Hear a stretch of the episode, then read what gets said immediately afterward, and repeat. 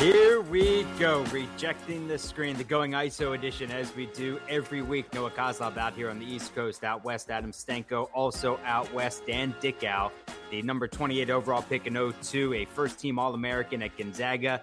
Check out all of his work at Scorebook Live out in high school basketball in the state of Washington, and also the podcast series through Scorebook Live, the Quarantine series. Some really good, in-depth, but short interviews that I've really enjoyed during this quarantine time. This episode of Rejecting the Screen is brought to you by built bar dot com. It's high protein, low sugar, great tasting protein bars. Just use the promo code Locked On and get ten dollars off your first order.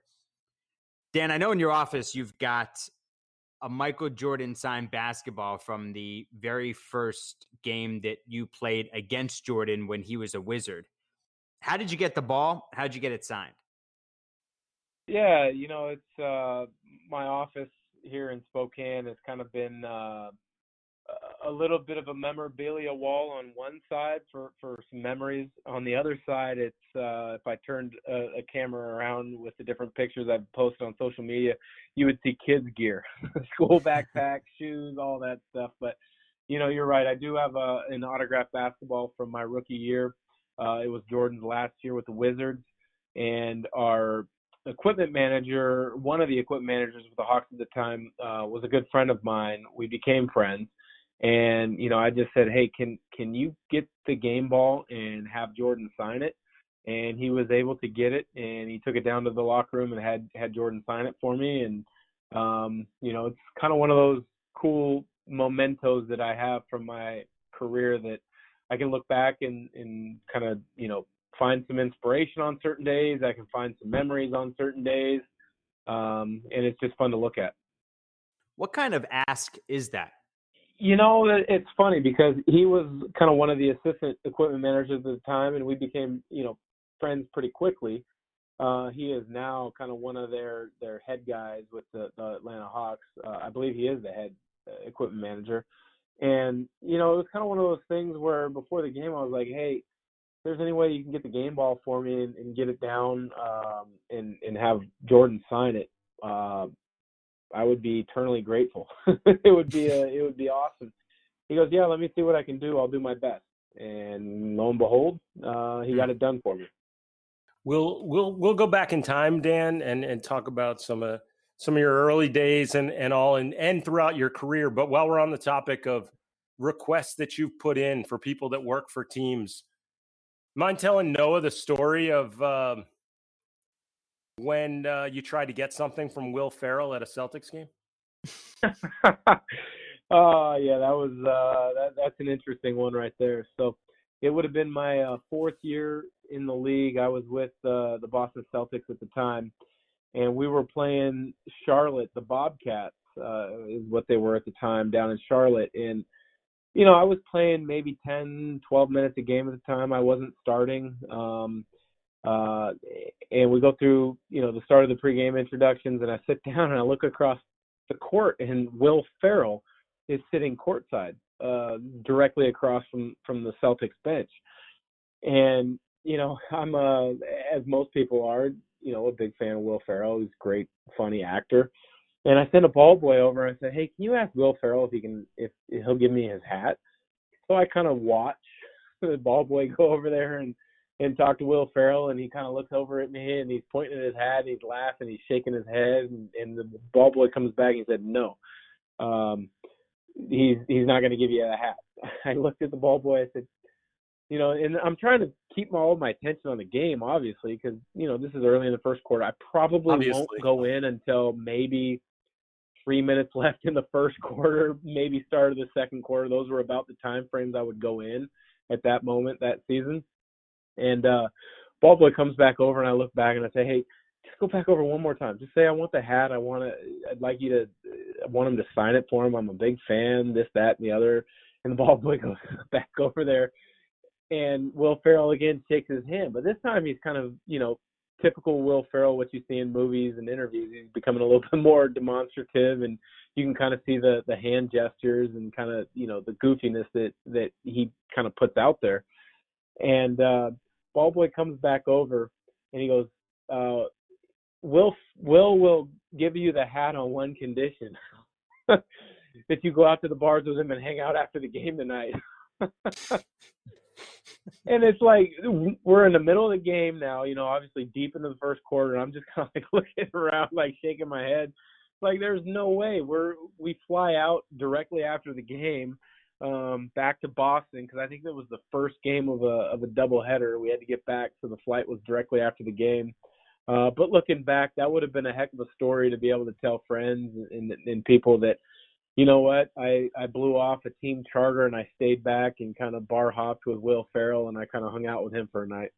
Who is the biggest celebrity you've ever bar hopped with?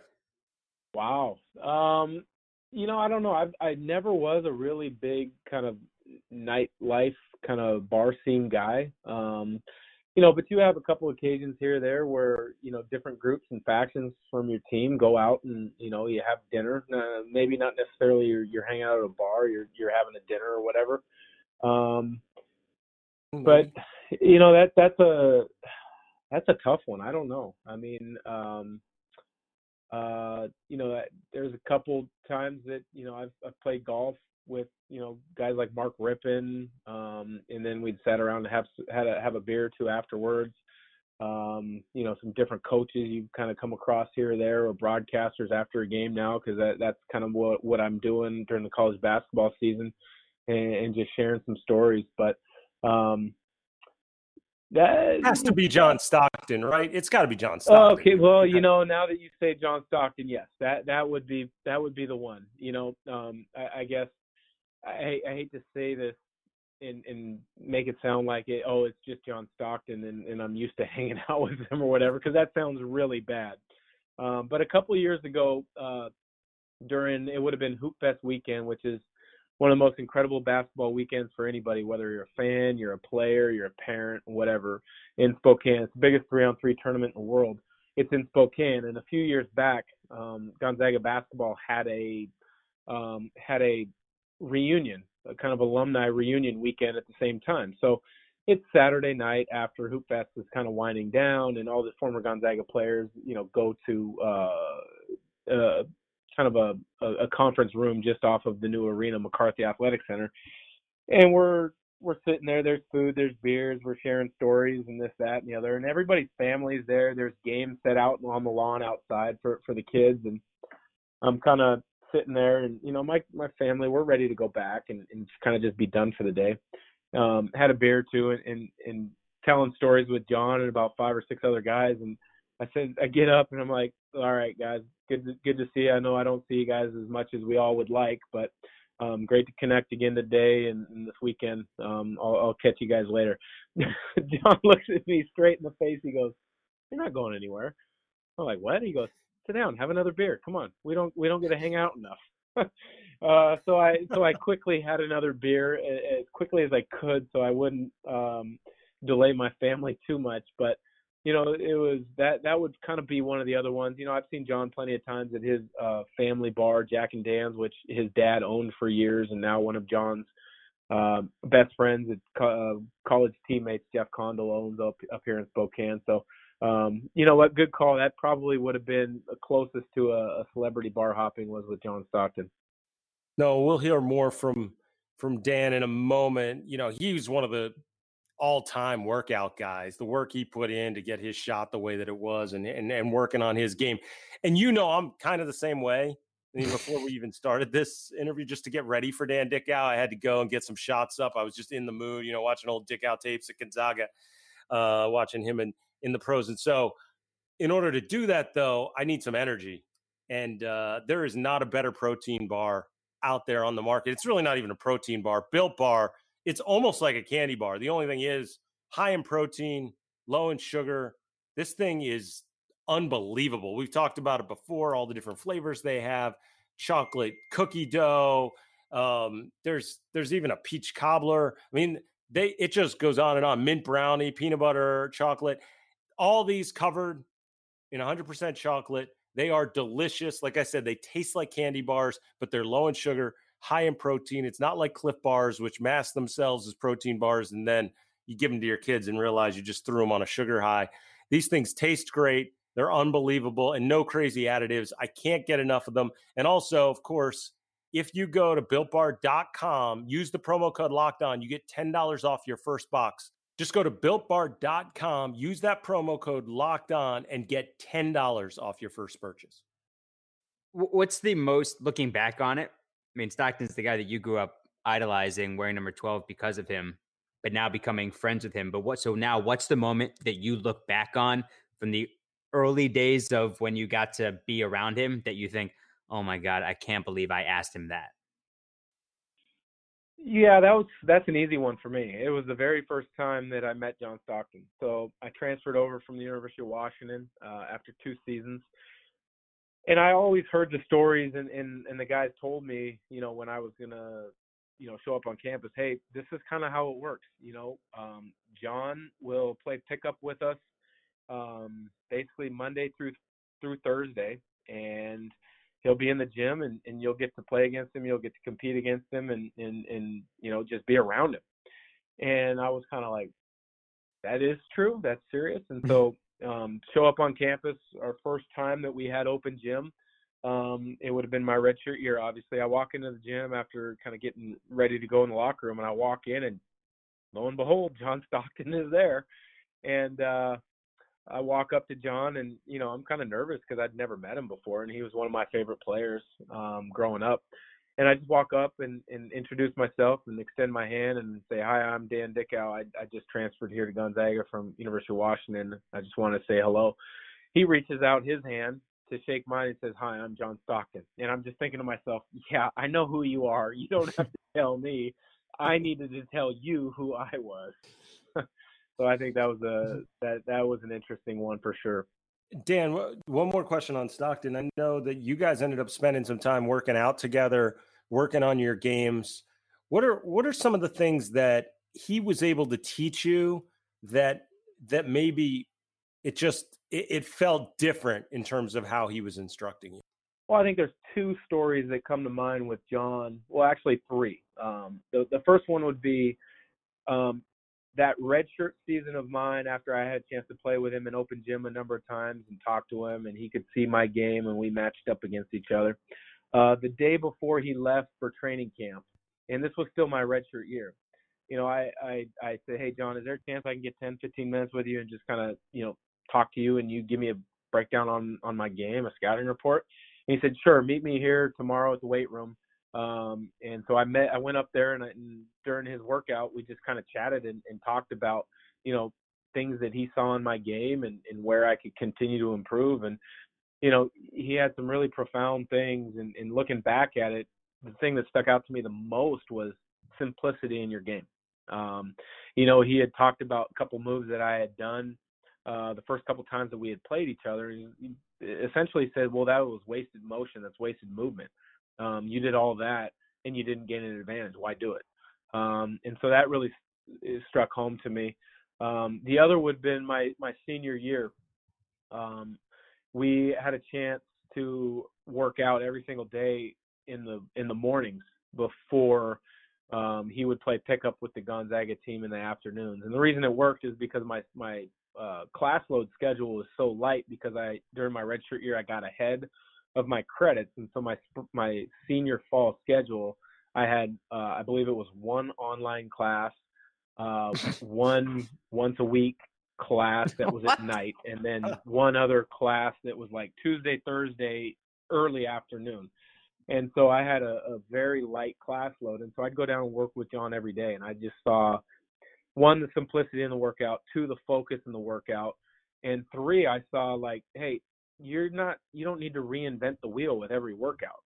What do you need to be good at? Master that, work on a few of the weaknesses here or there so you can continue and improve on it. And, and I took that uh, with me the rest of my career on how to work. Uh, the third story I would take from John would be, I believe it was after my rookie or second year in the league. I can't, I can't, can't remember exactly, but um, I was in Spokane for a couple days and um, was in the gym, and I, we he worked me out a couple days, you know, so he'd have me in the gym for an hour and a half, whatever, and we'd kind of go over a bunch of things. At the end of the workout, just sitting there talking, the most clear question he he could have asked me, he said, do you still love it? I looked at him, I said, do I still love what? He goes, do you still love the game of basketball? I looked at him, I said, absolutely. It's it's it's the greatest game. I love it. He goes, okay, good. Then you're going to be fine. Hmm. You know, because a lot of guys, once they get into to the N B A, they make a little bit of money. Uh, the focus goes elsewhere. And, um, you know, I thought that was another great question and a direct question that he asked early in my career. There are so many other players that come to mind when, as we've been spending so much time talking about the, the eighties and nineties of basketball um, and the physicality of it. But John Stockton is known as as dirty as a point guard as it gets, and as he was known for setting tough screens and getting the elbow in whenever you could. I remember Barkley telling me at a camp years ago that John Stockton was the dirtiest player in the N B A. He ever copped to that when you two were having conversations? Well, I wouldn't. That's difficult for me to say because I never played against him um, mm-hmm. during those peak years in the N B A where where it was that physical. Um, you know, and, and I know Barkley uh, is as good of a, uh, you know, person to speak on that as anybody. But I think the, the thing that I can kind of touch on with that is, you know, John wouldn't back down in those open gyms when I was a senior um, in college. He, he somebody who, like me, was a, somewhat established at the college game. He went at me as hard as he could, and he wouldn't back down. He would set screens that were very physical on me. He would do the same with a with a, a freshman who just walked on campus a, uh, a week ago. Um, nowadays, you know, there he he has an open gym that has, you know, guys his age, my age, guys who are still playing overseas in Europe, uh, college guys, and some some high school kids that that he's trying to mentor a little bit here in Spokane. And he plays with the same amount of passion, the same physicality um, that he feels that it takes to win. Um, so I would never say he was dirty. I would just say um, he, he figured out what he needed to do uh, to win for his team. Talking about a couple great point guards and you and John Stockton, early in your career, you got a chance to play against another great point guard, Barron Davis, at a camp when you were back in high school. What was that experience like? And for people that didn't see high school Barron Davis, what does his game look like? You know, B D has uh, has always been one of those guys that um, has been very skilled, has been very competitive, has been very athletic, and, um, you know, he kind of plays with an edge. Um, you know, I remember playing against him at Nike camp um, in high school, and I was like, wow, this guy's good. And then had a chance to play with him in college, or sorry, against him in college. I was at U W, and, and he was at U C L A, obviously, and, and he had a couple really iconic and impressive dunks for that era of college basketball against us at Pauley. I believe that was my freshman year. Um, You know, and then I got a chance to be teammates with him in New Orleans for a short stretch before he got traded to, to Golden State, and he had that uh, really, really good run with the Warriors. Um, you know, Barron's one of those guys that um, had he not had some injuries, I know he tore his knee in college. He had some other knee injuries and some back issues in, in, in the N B A. Um, I think he would have had a chance to be one of the, the truly iconic point guards. Uh, I don't want to say top five point guards of all time because, you know, now you're starting to get into all these different comparisons. But had he not – he he was a very good point guard, mm-hmm. a very good player. But had he not uh, had the injuries that he had, I think more and more people would recognize just how good he was. Who, who was the guy in college or at one of those camps that you played in in high school, one of those big national camps that gave you the biggest fits? You know, I, I think – I look back to my Nike uh, All-American camp. Um, I was uh, the only kid from the state of Washington who was invited to, to that event that year, and so I took it as a, as a, a amount of pride and, and uh, an honor to be there. Um, you know, I was on a team with Chris Burgess, who's now an assistant at B Y U, um, who uh, I believe was in top five, maybe the number one ranked player yeah, going into the, the, the camp the, at the time. Uh, Corey Maggette was an underclassman. Um, he was from just outside Chicago. I believe it was Fenwick. Mm-hmm. Um, And obviously then he went to Duke, and then we were actually teammates in the N B A for a year with the Clippers. I know he had about a twelve-year career. Um, you know, so those guys that were guys that were teammates of mine at that camp, um, that people would recognize the names. I, I remember um, my dad and a friend were there, and they actually snuck in a video camera. And so I have some film of those that camp to this day. Um, and I've got film of, you know, Elton Brand being at camp. I've got film of Ron Artest guarding me, picking me up full court um, way back in the day. I mean, there was there was a really uh, there there was a, a crazy amount of good players there. And what I think I learned that week was, you know what, I, I belong at this level. Um, skill wise, I, I've got a lot of work to do to continue to get where I want to be. But I took that as a very, very positive step. So over the past now two and a half months, we've been out of New York City where we do not have a car. And we've been in suburban Pennsylvania where we grew up with a car. I don't really know how to take care of a car to the extent that folks who own cars really do. I'm not shocked. So I'm starting to think about, all right, well, if I need to replace this, I need to get this fixed. I got to take it to the shop. I got to got to do things.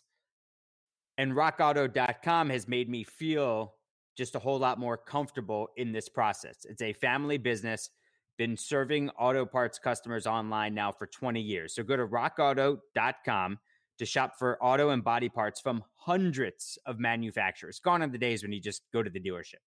rock auto dot com, the place to be for everything from engine control modules to brake parts, to tail lights, to anything you would need for a steering wheel, to, does it sound like I know what I'm talking about? Whatever you need. You can get a new carpet there. rock auto dot com's catalog is unique and really easy to navigate, which I need. And best of all, the prices are reliably low and the same for professionals and the do-it-yourselfers. So why spend up to twice as much for the same parts? Just go to rock auto dot com right now and see all the parts available for your car or truck. I can nearly guarantee that your part's going to be there. If you type in Locked On in their how did you hear about us box, then they'll know that we sent you. Amazing selection, reliably low prices, all the parts your car will ever need. Right, Locked On in the how did you hear about us box at rock auto dot com. Pat yourself on the back for a moment. Who was the guy, the first guy that you ate up?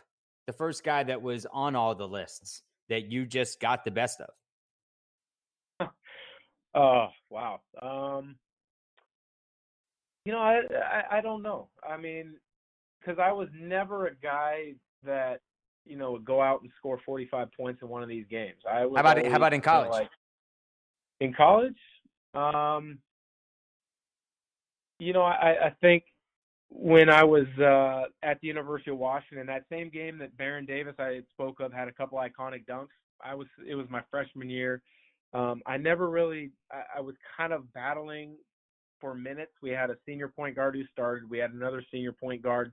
Um, and myself that kind of picked up the slack with the extra minutes. Um, but I think early in my career, I always, you know, prided myself on on not back, backing down from an opponent or not backing down from uh, an environment. And as a freshman, you know, I went in and, and, and played really well um, at U C L A that year. I think I had eight points in about eight minutes. Now, it doesn't mean I, I comparing myself to – you know, Barron or anybody else at that time, but I felt like, hey, you know what? I didn't back down. I made plays when they were presented to me to, to have opportunities. Um, I look at, you know, my time at at Gonzaga. So my, my redshirt year, you know, I, I attacked practice every single day like it was a game um, because I knew I couldn't play in any games. Uh, so the very first, uh, it would have been an exhibition game, and it wouldn't have been, nobody would have seen it. Um, because obviously those games weren't on T V back then. Gonzaga didn't have the T V package that they have now. Um, but we played against a C B A team at the time, um, the Yakima Sun Kings, in our very first exhibition game. And I hadn't played in a real game since I, Arizona, my sophomore year, was the last game I played with a broken foot. having to guard Jason Terry, who became the player of the year that year. So that's, that's not very fun. That's not easy, playing, guarding him on a broken yeah. foot. But you fast forward eighteen months later is my first real game back, and it's against the C B A team. Nobody knows um, in Spokane and Gonzaga what to expect out of me. Nobody, nobody, nobody cares West Coast or nationally uh, about me or Gonzaga basketball still at that time. Um, we were still kind of like a, an up-and-coming story. But I remember that exhibition game against pros, I think I had twenty-nine points. Um, and six four, six five physical guards trying to pressure me, trying to, to get me out of my comfort zone. Uh, and I just remember playing really well and being like, okay, you know what? I know this wasn't a real game. This wasn't, you know, something that's going to count on our on our on our record. But I didn't back down, and I felt comfortable. And and thinking that in the back of my mind, these guys are guys who've probably been playing in Europe. They're on the cusp of the N B A, um, different things. I'm just going to keep doing what I'm going to do. I'm going to play with confidence. A couple weeks later, we go down to Arizona. Um, I think I had twenty against that Arizona team um, with Jason Gardner, Gilbert Arenas, Lauren Wood, Luke Walton, Michael Wright. We ended up losing by like five. I broke my finger with about four minutes left. Um, but that was another nice little kind of like, okay, you know what? Um, you did make a good decision. You're in a good, you're in a good place. Gonzaga, you know, you're, you're getting opportunity to kind of, um, expand your role within a, a great, uh, program. Um, let's see where this can go. And then after I came back from that broken finger, uh, is when things kind of really started taking off for me. Dan, something interesting. People remember obviously how much you exploded when you were at Gonzaga, those, those two seasons, and, and you just lit the world on fire. You had the one game where you had nine threes in the first half against Loyola Marymount, just countless games where you just went off.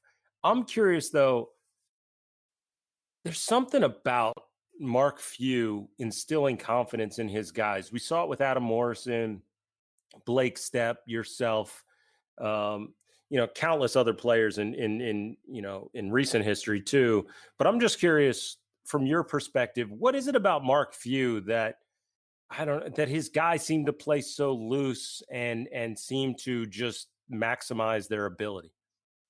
Well, I think the biggest thing with Coach Few is he, regardless if you're the quote unquote best player on the team or you're a new guy trying to find your way, he is honest with you.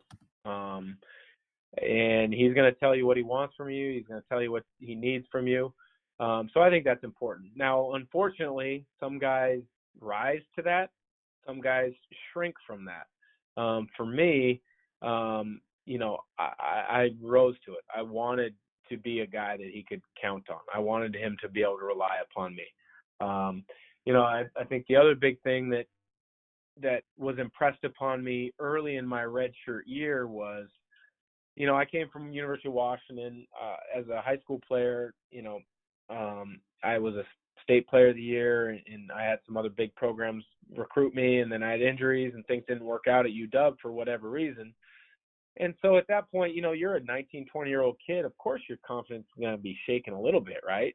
You're trying to find your way as a, as a Absolutely. Young person. You're trying to find your way as a, as a basketball player. And, and something he said very clearly in my redshirt year has always stuck out to me. And it was this, he said, as a point guard, I don't care how many points you score. I don't care how many assists you have. I don't care how many steals you have. Uh, I don't, I do care to a certain extent how many turnovers you have, because I can't have you throwing the ball everywhere, but I can live with some of that. What I care about from my point guard is, did you win or did you lose? And I think what that allowed me to do is just free up my mind and free up myself to just play the way I grew up playing and play the way that I had prepared myself skill-wise, so that if I had the ability to make a play or a read in a game, I just went for it. I didn't think twice. You know, if I saw an opening, uh, I went for it. And I think that really freed me up to, you know what, if I if I break this play or if I take an early three in transition, I'm not doing it to, you know, pad my stats, this and that. I'm doing it because I see an opportunity to make a play for our team. Um, and some guys get it, some guys don't. I was willing to to accept the responsibility if if if a play broke down and, and I was the one to screw up for it, on it and make the turnover, so be it. You know what, coach, that was a bad play. That was a dumb play. But, you know, I, I think I earned his respect and earned my teammates' respect. And, and players over the years at Gonzaga have done the same with Coach Few. Um, that if, if if if your heart and in your and in your your approach to the game is in the way that you're trying to make plays uh, to make plays for your team, he's okay with it. Night of the draft, two thousand two, you had already done a ton of workouts. You you were posted up in Chicago. You're flying all around, working out for everybody, and you end up getting drafted by the Atlanta Hawks. How does that happen? Good question. I mean, I had, I think, seventeen workouts leading up to the draft. A couple teams, uh, one or two teams I went into a second time. Um, there was a couple teams that wanted me to work out the morning of the draft. There was another team I remember wanted me to work out the day before. Um, but it was such a grind because you're flying up, crisscrossing the country, um, trying to figure out how to stay healthy, how to stay current with your workout regimen while preparing to put your best foot forward in all these new settings. Um, it's, it's, it's a nervous energy twenty-four hours a day during that stretch.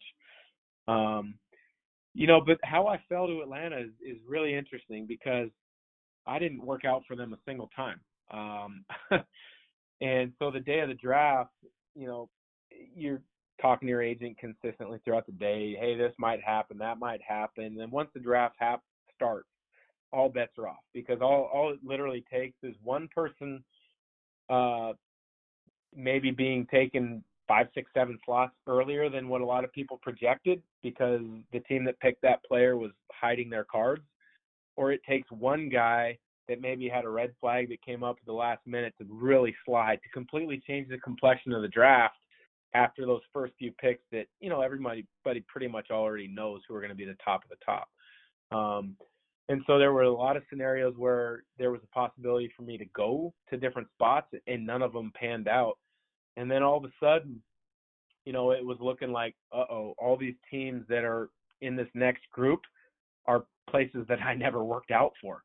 And it was starting to become a little bit nerve-wracking. And then my agent had said, you know what, Atlanta never had you in for a workout because they didn't think um, they were going to have a first-round draft pick, and they thought you were going to be in this range. They're trying to find a pick, mid-twenties uh Uh, whatever it was, twenty-two and on, whatever. I don't remember exactly. Um, so that might be something that happens. I said, Atlanta, really? I had no idea. He goes, yeah, I'll I'll be in touch as, as much as I can and whenever I know more. And so lo and behold, you know, they finally found a trade partner with the Kings who had that last pick in the first round. And they, the Kings selected me for the Hawks. Um, for a prearranged trade. So an hour later, whatever it was, it was announced that I was going to Atlanta, but um, uh, nerve wracking little time. And, and, you know, that's one of the things that I don't think, unless you're really in it as a, a media member who follows it uh, very, very closely, or an agent or somebody involved in the inner circle of somebody getting drafted, doesn't know how important that fine line is, because um, had I slid one more pick, I wouldn't have been in the first round, and I would not have had a guaranteed two-year with a, th- uh, or excuse me, I would not have had a guaranteed three-year with a fourth-year option, um, because if that were the case, I probably would have been out of the league after, you know, a year and a half because I had a knee injury. Um, my it took me a little bit longer than than maybe hoped or expected to to get comfortable with the N B A game.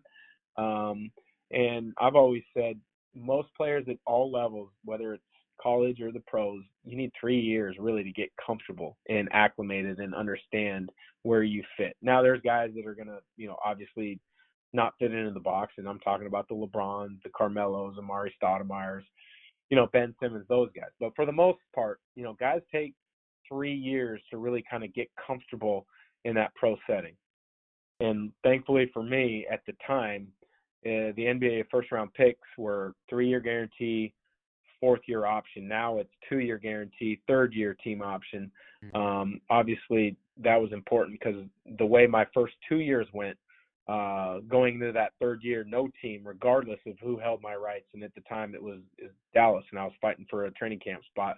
Nobody was going to pick up my fourth year option because I didn't do enough in the first two years of my year, career. As difficult as, actually, I can't even imagine, but as difficult as it probably was emotionally, how did you handle the the first time that you may have doubted yourself as a professional basketball player?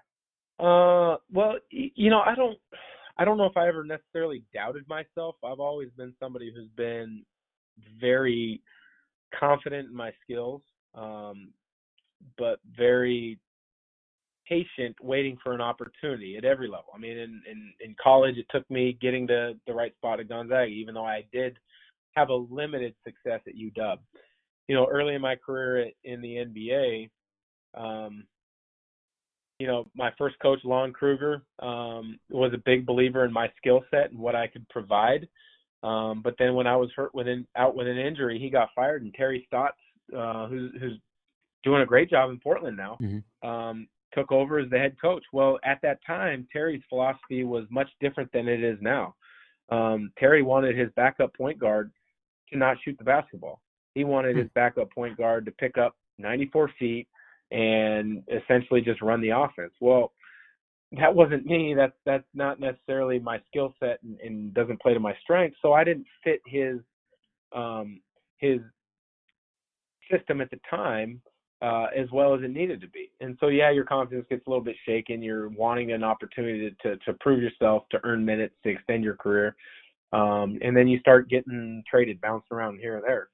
You know, at the end of the day, I always told myself that when I when I get my absolute opportunity, my absolute break, wherever it was going to be, if if I wasn't ready for it, that was going to be on me. And so I was a guy that, even if I was a little frustrated with minutes that I wasn't getting for whatever reason, maybe I didn't produce on a on one game and, and I fell out of the rotation, or maybe uh, I didn't fit a coach's system or philosophy at the time, I wasn't going to allow that to to deter me to stop working. So I always continue to work and continue to work.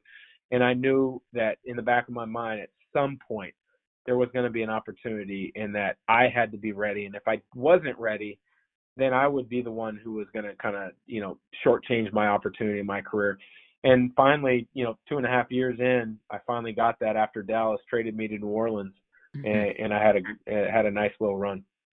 Right, and and you joined you joined a team with one win at the time, and then all of a sudden you break out and putting up really big numbers. But all those times that you're trading, it's a really remarkable mindset to have, that you never know when the opportunity is going to be there. So I just have to be ready. So it really is the no days off mentality that I, that I commend you for at the highest level. Of all those trades, how many of those were you surprised by? And what was the most maybe awkward trade call that you got? Sure. Well, there was a lot of them, that's for sure. Yeah. You know, I think the most exciting, uh, there's a couple exciting trades. The first time getting traded back to Portland uh, from Atlanta during my second year was exciting. My wife was pregnant with our with our first child at the time, um, and so that was great to be going back to, to our home area. Um, you know, uh, a very disappointing trade would have been um, uh, the both times I was traded away from Portland. Um, the first time uh, I was getting traded, I was about to walk onto a, the floor for a summer league game, and, and John Nash, um, the general manager at the time, called me over and told me I was traded. Blew me out of the water. I had no idea. Um, and then two, about six weeks later, um, they traded me to Golden State. Golden State traded me to Dallas, and I had no idea I was I was involved in any trade discussions. I'm sitting at my house with some friends over. We're barbecuing. And Sports Center is on, on T V. And on the bottom of the ticker scrolls the Golden State Warriors trade, Eric Dampier, Dan Dickau, whoever, to the Dallas Mavericks. I'm like, what? I had no idea. Um, so that was an interesting one. Um, so what do you do you know, in that situation? What do I do? Yeah. uh, well, I called my agent, and he said, hold on, give me give me ten minutes. I got to call every, I got to call these front offices and see what is happening, because anything that he had heard leading up to that, nobody had said my name was involved in any of the trade.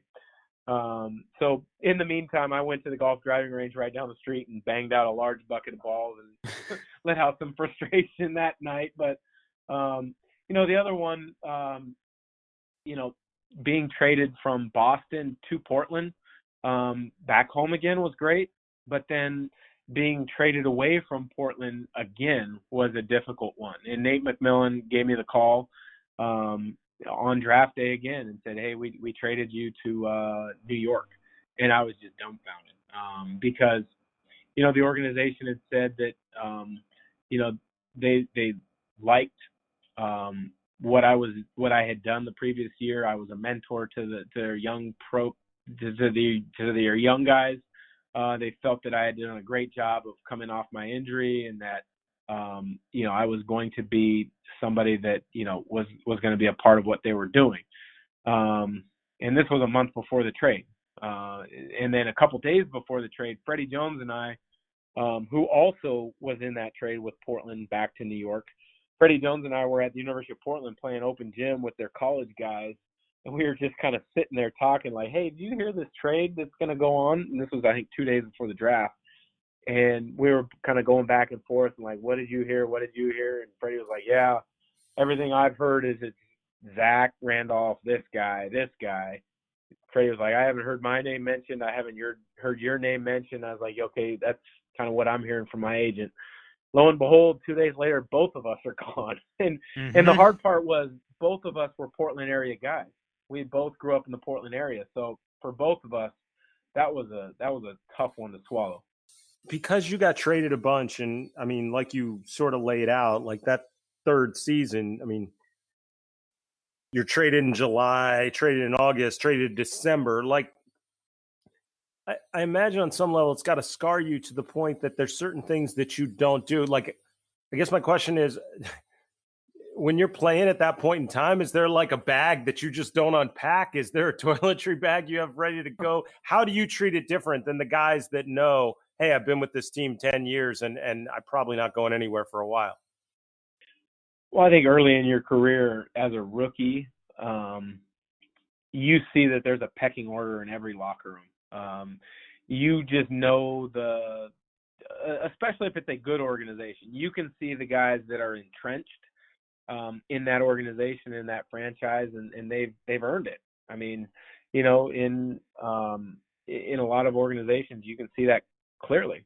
Um, but if you're not, um, if you haven't built up that sweat equity within a, within an organization, if you haven't earned it yet, you have to understand that at the end of the day, it's a business. And a lot of times they might really, really like you as a player. They might really, really like you as a person, but if they're trying to improve the team the way that they see fit and your contract number, your salary allows a trade that they feel is going to help improve, get them to make it work, then you have to understand that's going to go. And and that I, I learned that pretty quickly that that was the case. Now, it doesn't mean the human side of you, you don't get frustrated, you don't, don't get disappointed, um, but you also have to understand it. Uh, you know, I never bought a house in any place that I ever moved, was traded to.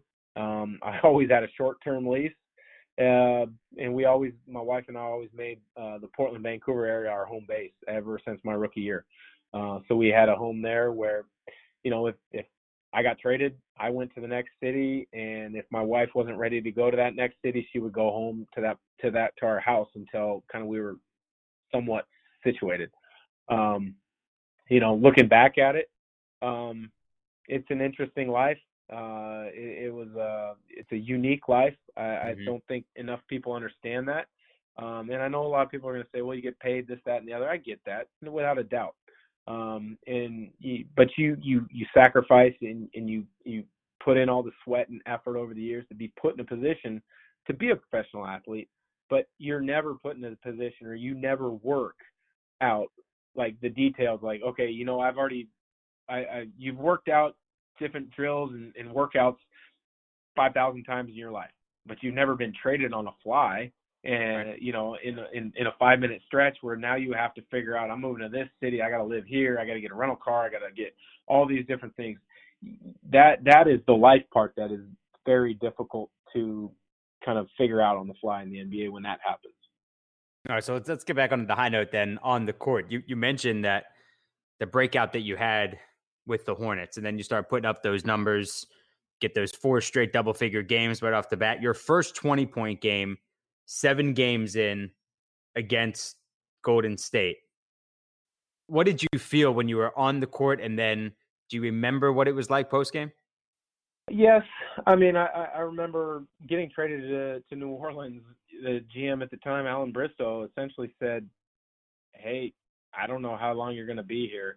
Um, we're we're an organization that's figuring a lot of things out. So um, we we we want you to give your best while we're here, and we'll see what happens. And I kind of took that as a slap in the face. Like, I got traded here, and you're talking about cutting me or waiving me or trading me already. Um, and so, you know, I kind of knew that I got my opportunity on the court, whether it was game one, which I think I played four minutes, my first game in New Orleans, or whenever it was going to be, I, I was going to not leave any stone unturned. I was just going to attack an opportunity. Um, and so early on, you know, Byron Scott in the first couple shoot-arounds and practices um, kind of was walking through, going through all the offensive, the Princeton offensive stuff that, that they ran. And pretty quickly I realized, hey, this can work really well for me if I learn this ins and outs. You know, I learned how to, you know, set guys up, which I had always had to do in college. If if I learn how to read the defense in different situations, which I always had prided myself. Um, if I can learn this, I can find some opportunities for myself, um, you know, to get buckets or make plays for others. And, you know, then, then once you, you do it in a couple possession stretch here or there, you earn a little bit of trust uh from the coaches, and then once you get a couple extra minutes you can kind of go from there, and that's essentially what I did. All right, that next year then in Boston with Perk, who's speaking every hour of the day these days, and Pierce, with Doc there and all the talk about what was going on with Paul Pierce, did you ever hear at the time that Pierce wanted out of Boston at that time? No, not at all. Um, huh. You know, I was I signed the three year deal. I was looking forward to being in Boston for all all three years. Um, yeah. The short bit of time that I was in Boston, I loved it. Uh, it was awesome. Um, who wouldn't want to go play for the Boston Celtics? Who wouldn't mm-hmm. want to go look up in the practice facility before practice gets started, uh, and you see all those championship banners? Who doesn't want to see the parquet floor when you're getting extra shots up after practice? Um, you know, it just happened to be one of those things where, um, you know, I had had a Achilles um, that had been sore for quite some time. And unfortunately, one one day, one game, about twenty-five games into the season, it just ruptured. And, you know, at that point, I don't blame Boston for when I they had an opportunity the following summer to kind of unload a contract from somebody they, they didn't know what to expect from anybody coming off an Achilles. Hey, if we can package this contract into a trade, let's go for it. Um, but then you talk about that team, um, you know, we weren't, I don't, I don't think we, it's hard to say, did we underachieve? Did we overachieve? Whatever. I mean, we had some, some, some skill on that team. Uh, Paul is obviously one of the best players I've ever played with or against. Um, Rafe LaFrance was, was a solid player. Mark Blunt had some stretches. Perkins was still a young player trying to find his way. Same with Al Jefferson. Um, you know, we had, uh, Delonte West, um, Marcus Banks, uh, Scalabrine, as you mentioned. We had, we had some personalities for sure in that locker room. Um, you know, you, you mentioned Perk talking a lot these days. He did it in our poker games. We we used to have a little group. Oh, I can't forget Ricky Davis either in that crew. Um, we had a we had a we had a group that played poker on every flight. It, it was typically myself, Scalabrine, Perkins, uh, Ryan Gomes, and Paul Pierce. Um, and, uh, there, there was some epic trash talking for sure during those, uh, during those poker games. I, I don't remember any exact examples, but I just remember there was a lot of talk because Perk and, uh, and Paul definitely would go at somebody, uh, in a second. What was the most money in the center of that pot? To be honest with you, it wasn't, it wasn't a crazy amount. Uh, typically what we did is, is we would play, you know, Uh, we would play tournament style. Everybody would buy in for, I mean, I don't know, a couple hundred bucks, and it would be, you'd get your chips, and then it'd be winner take all at the end of the flight. Um, and I do remember Paul came up with, with, uh, with, with a good nickname for me, although it was frustrating at the time. Uh, he called me runner up, because literally I, I was the best poker player on that flight every time, but I probably won one out of fifty times, and I got second probably thirty-five times. Sucks. That sucks. Especially, especially when it's winner take all. Yeah, it sucks. Who, so who was winning most of the time? Uh, I mean, it was it, everybody seemed to win. I know Paul really got into it. Um, Perk, Perkwood got into it. Uh, Ryan Gomes was a pretty good poker player, if I remember right. And then and, and Scal. No, you can't read Scal. I mean, you guys know Brian Scalabrine well enough. Mm-hmm. I mean, he, he's a heck of a personality, um, and and so that that always made it fun too. Of all the, the poker you played in the uh, N B A, who was who was the best player outside of yourself? I wouldn't even put myself in that category as being a, a really good poker player. Um, you know, it was just something that it, when I was in college, we had a, a group of teammates that got into it, and so we started playing all the time. Um, You know, we that was right at the peak of when the World Series of Poker started going. And, uh, you know, honestly, the, probably the best poker player that, that I know of um, was actually a college teammate, Blake Stepp. Um, he actually was in Vegas for a short bit, contemplating kind of being becoming a poker pro. Um, I know he played in, I think, a couple of the smaller World Series events, um, but he would have been a really good poker player. Uh, it's speaking of teammates, Dan, you had a chance to play in Portland with Brandon Roy and LaMarcus Aldridge when they were both rookies. Um, what were they like at that time, and, and what kinds of things did they did they still need to learn? Well, they were both great players early on. You know, I got along well with both of them. Um, you know, LaMarcus is is, uh, is kind of a shy um kind of personality. He kind of kept to himself a little bit, but, but we became, um, you know, good teammates. I, I would say friends. Obviously I, I haven't stayed in touch with him just cause people's career takes them in different ways. But, um, you know, I enjoyed being teammates with him. You could tell that he was going to become a very good player. Um, and he has, I mean, he's carved out a, an amazing career. Uh, Brandon is somebody that I've stayed in touch with a little bit more just because, you know, we're both, both Northwest guys. Uh, the work that I do with Scorebook Live, um, you know, I, he he he know he he knows what we do. We cover his team a little bit. Uh, some of our guys in our offices have interviewed him at, at times for some of the things that we're doing. Um, but early on, you could tell with Brandon that um, he had a poise and a maturity about him that very few rookies do. And this was my fifth year in the league, so I had kind of been around, seen plenty of guys, and he had a kind of a poise about him that uh, is hard to explain for such a young guy. Not a lot rattled him.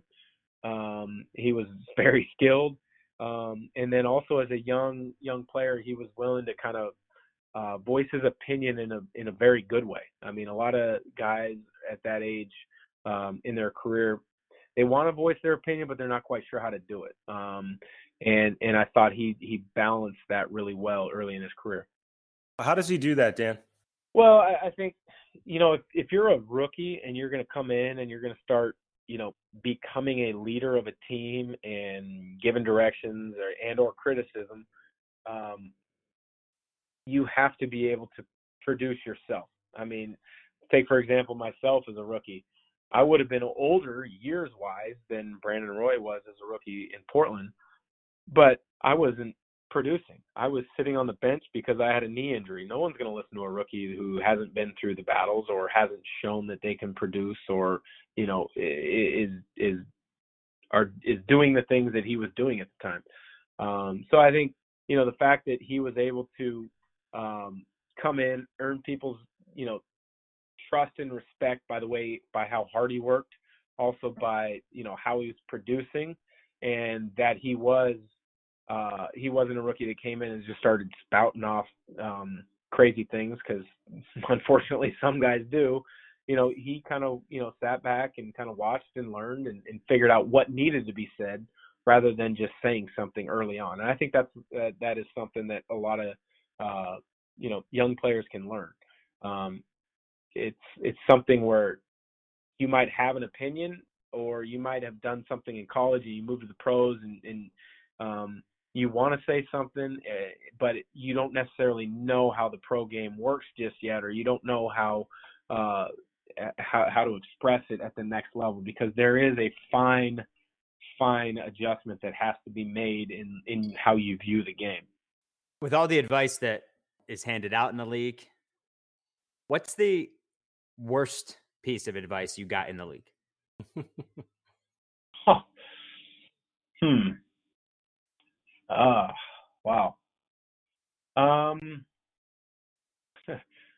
Well, I mean, I unfortunately my, my rookie year preseason, I had a couple. Uh, I'm not going to name names, but there was a couple players who um, asked me to go out with them to uh, a couple establishments and asked if I did certain things, and um, you know. Uh, I said, no, I don't do that. And never once was asked to go out with them again. um, you know, like I said, one of them was, was, you know, gone by the, the time the season started. Another one was, was, I believe, traded shortly thereafter, not because of that, but just in general, just, um, you know, I think that would be probably about the only experience that for bad advice that I was given. I can't believe you don't go go-karting. That's weird. Strange. Yeah, that's exactly. Well, I think it was uh, Top Golf, but they didn't have that at the time. big, big go-karting scene in Atlanta. That's why. Yeah. That's why a lot of guys always said, "I'll, I'll visit Atlanta, but I don't want to play for the Hawks." It's the, uh, yeah, it's definitely all the go-karting. The, the final stop in your career with with the Clippers. Do you have a Donald Sterling experience that you look back on now and say, "Oh, that's that's a hard one." I mean. You know, I, obviously everybody knows what, what the end of the Clippers and the Donald Sterling ownership era looked like. And, and um, thankfully the N B A has gotten through that, um, you know, ugliness. Um, and they've got a phenomenal owner now in, in Steve Ballmer, who I, I think is doing things very well. They got a tremendous coach in Doc Rivers.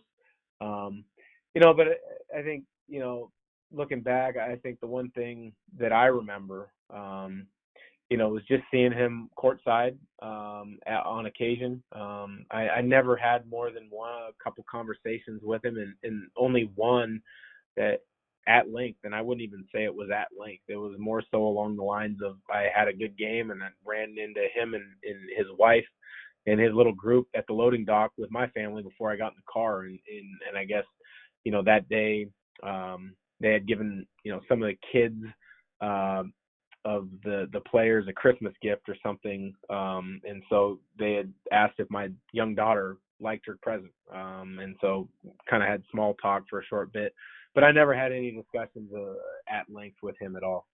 Some quick hitters for you. And then, uh, and then we'll let you go. You were a Blazers fan as a kid. And then, and you sort of alluded to that, like, but then you get traded to Portland.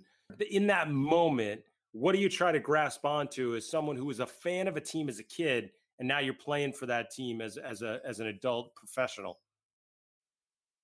I mean, dream come true. I mean, you know, I was that kid who I was born in, in, in Northeast Portland. I moved to Vancouver, which is fifteen minutes north, right across the Columbia River, uh, when I was in second grade. You know, I was I got to go to one Blazer game a year.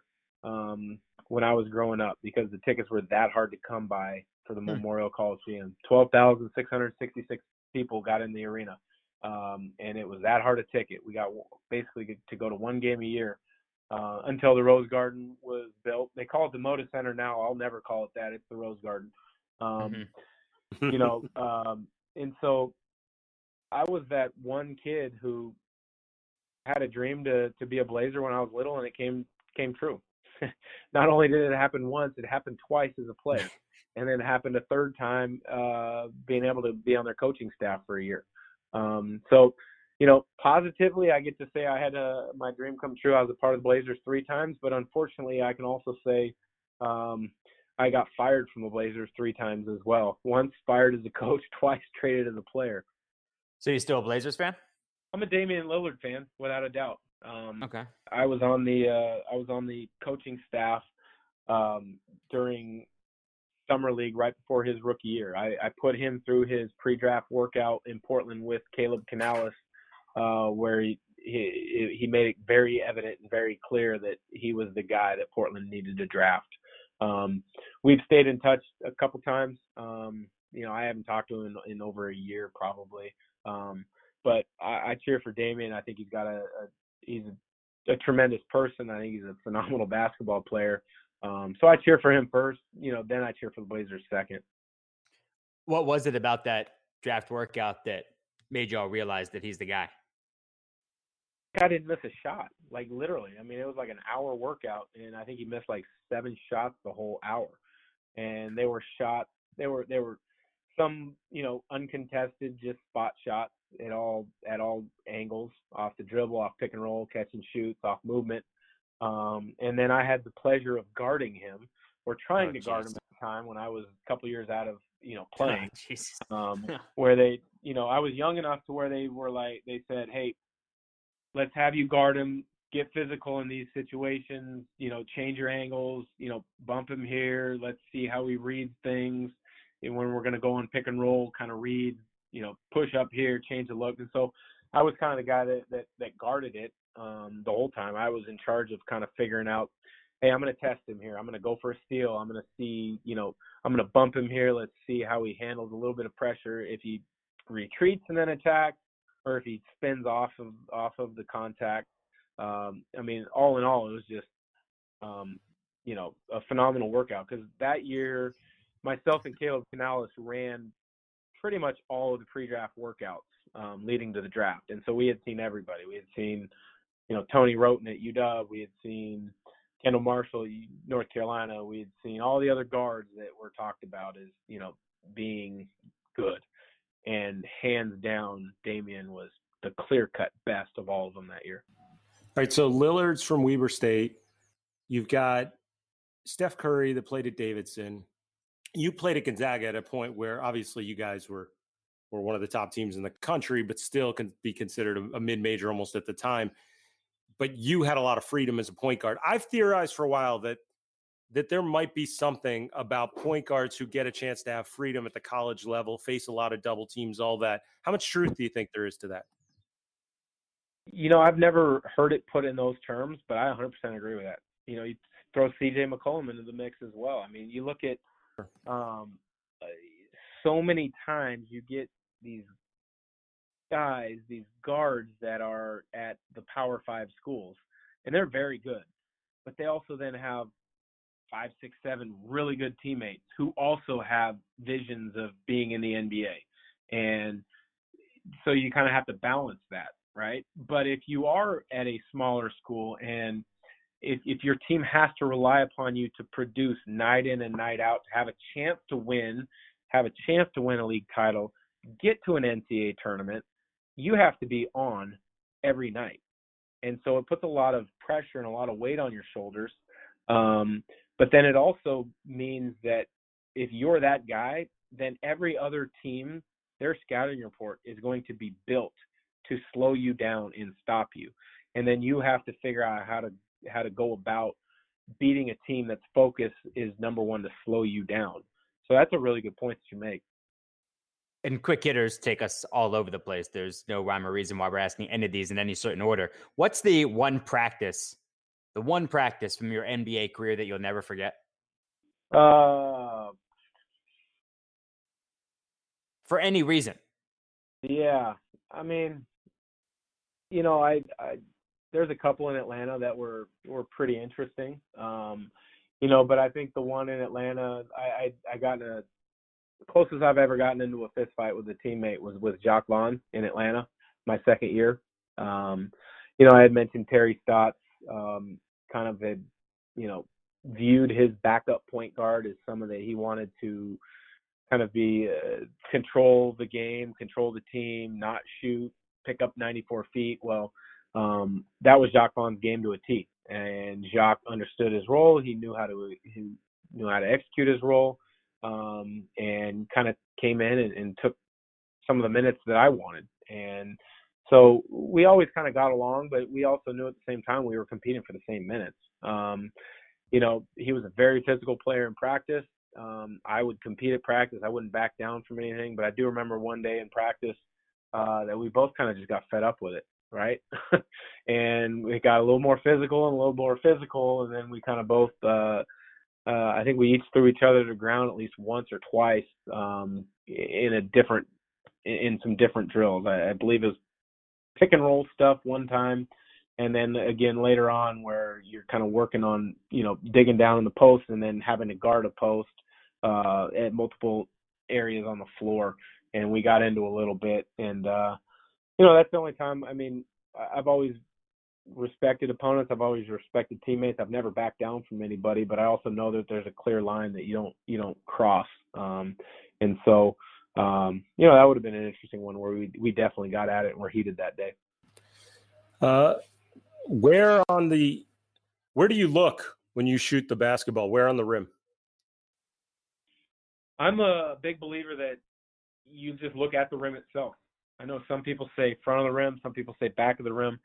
Uh, my mind frame is of the fact that if you've taken enough shots over the course of your life, your brain acts as a computer and it can kind of get that depth perception uh, in a matter of, you know, a split second. Now, and the reason I say that is because you're shooting the basketball up and it goes through a target. You're not shooting it at, like, in a straight line. It would be different if I was shooting, you know, say a B B gun or, or, or a rifle where, you know, that at that point, I think you do take uh, one specific target and focus in on that. All right. Well, here's the um, the question we always end the podcast with, and that is, we are the Rejecting the Screen podcast. So we always ask, you need a bucket. Who do you go to? Former teammate, let's say. Oh, we should maybe we say Gonzaga, all-time Gonzaga player. What about that, Noah? I'm gonna go, I'll go. I'll go Gonzaga or N B A teammate. Fine. All right. Yeah, okay, sure. Well, if I got to... Who I'll do you choose to go go I S O, reject the screen, go I S O, and go get you a bucket? If I got to go with a former N B A teammate, I'm going to go with Paul Pierce. Um, Dirk's a hard one to go away from, uh, but I'm going to go Paul. Um, Brandon Roy's a hard one to go away from too, but I'll go Paul. Uh, Gonzaga, not a teammate, just a former Gonzaga player. Um, you got to go with Adam Morrison. Former guest on this podcast as well. He's Dan Dickau. Check out the work that he's doing at the Quarantine Series. The podcast is really good, and I know it's just getting started. Scorebook Live, all the work he's doing there as well out there in the state of Washington. Dan, we really do appreciate it. Thanks so much for all the time. Absolutely. Thank you, guys. Have a great one. We always said everybody's got a story. And I think he I think he was traded eighteen times in like six weeks. But but he was, I think he was traded eight times officially in his six years. And that's got to be, he he did touch on it, how nobody prepares you for the life side of it. And yes, there's a lot of money to be made here, but when he gets traded away from home and his wife is pregnant with their first kid and then missing all that stuff, nothing, nothing can prepare you for that. No. And just the extent of it happening over and over and over and over again. And again, it's weird because I think he he really brings it up that, of course, you put it into perspective. Of course, it's a lifestyle people want, but they they don't realize how lonely the N B A can be. And the fact that it's a business, I think he, he did a nice job of just explaining what that can be like. He was the he was on the Warriors for a month, never played a game. You know, that's that's incredible to me. There there must be a Dan Dickau Warriors jersey. We should have asked him. So, yeah, we should have asked I, him. I I'll, uh, I'll reach out to him. Maybe he has one, you know, that's that's hanging up in the the barbershop or something. No, I'm sure he does. I'm sure he does. But you should ask him if anyone's ever asked him to sign a Dan Dickau Warriors jersey. Ooh, now that's a that is a great question. Yeah, there's will, always uh, always have to. How about being traded on two straight draft nights, huh? I mean, that's I know the guy's got to come to dread draft night. And then being out there with his buddies and you get the, you see it on the E S P N scroll and then your agent doesn't even know that this had happened. It's, How about that? Yeah, it's, yeah, how it's, do you not it's get that? Gutting. It is gutting. I mean, it, I, I, you got to have some level of uh, P T S D where you're just, oh no, honey, we're going to get traded again. I can, right. I can feel it. And then, by the way, how about the great irony in his career where he's traded to the Hornets? They say, yeah, don't know what's going to happen with you. We're one in thirteen. Who knows what the future holds? You're probably gone. And he goes on to have his best, his best season as a right, pro, which led to his contract with the Celtics. Incredible. All right, so once again, podcast brought to you by built bar dot com. Built Bar's best tasting, low sugar, high protein. It's like a candy bar without all that sugar. Not even as much sugar as a Cliff Bar. Go there. Locked On is the promo code, ten dollars off your first order. Get that mix box because all the flavors are really good, so get that mix box. You can follow Adam on Twitter at NaismithLives. I'm at Noah Kozlov, C O S L O V, at rejecting underscore the underscore screen. Everything else going on on the Locked On Podcast Network, Locked On Fantasy Hoops with Josh Lloyd, Locked On N B A, five days a week, Hollinger and Duncan every Monday. And, of course, your team every day on the Locked On Podcast Network. Adam, thanks, pal. You are the best.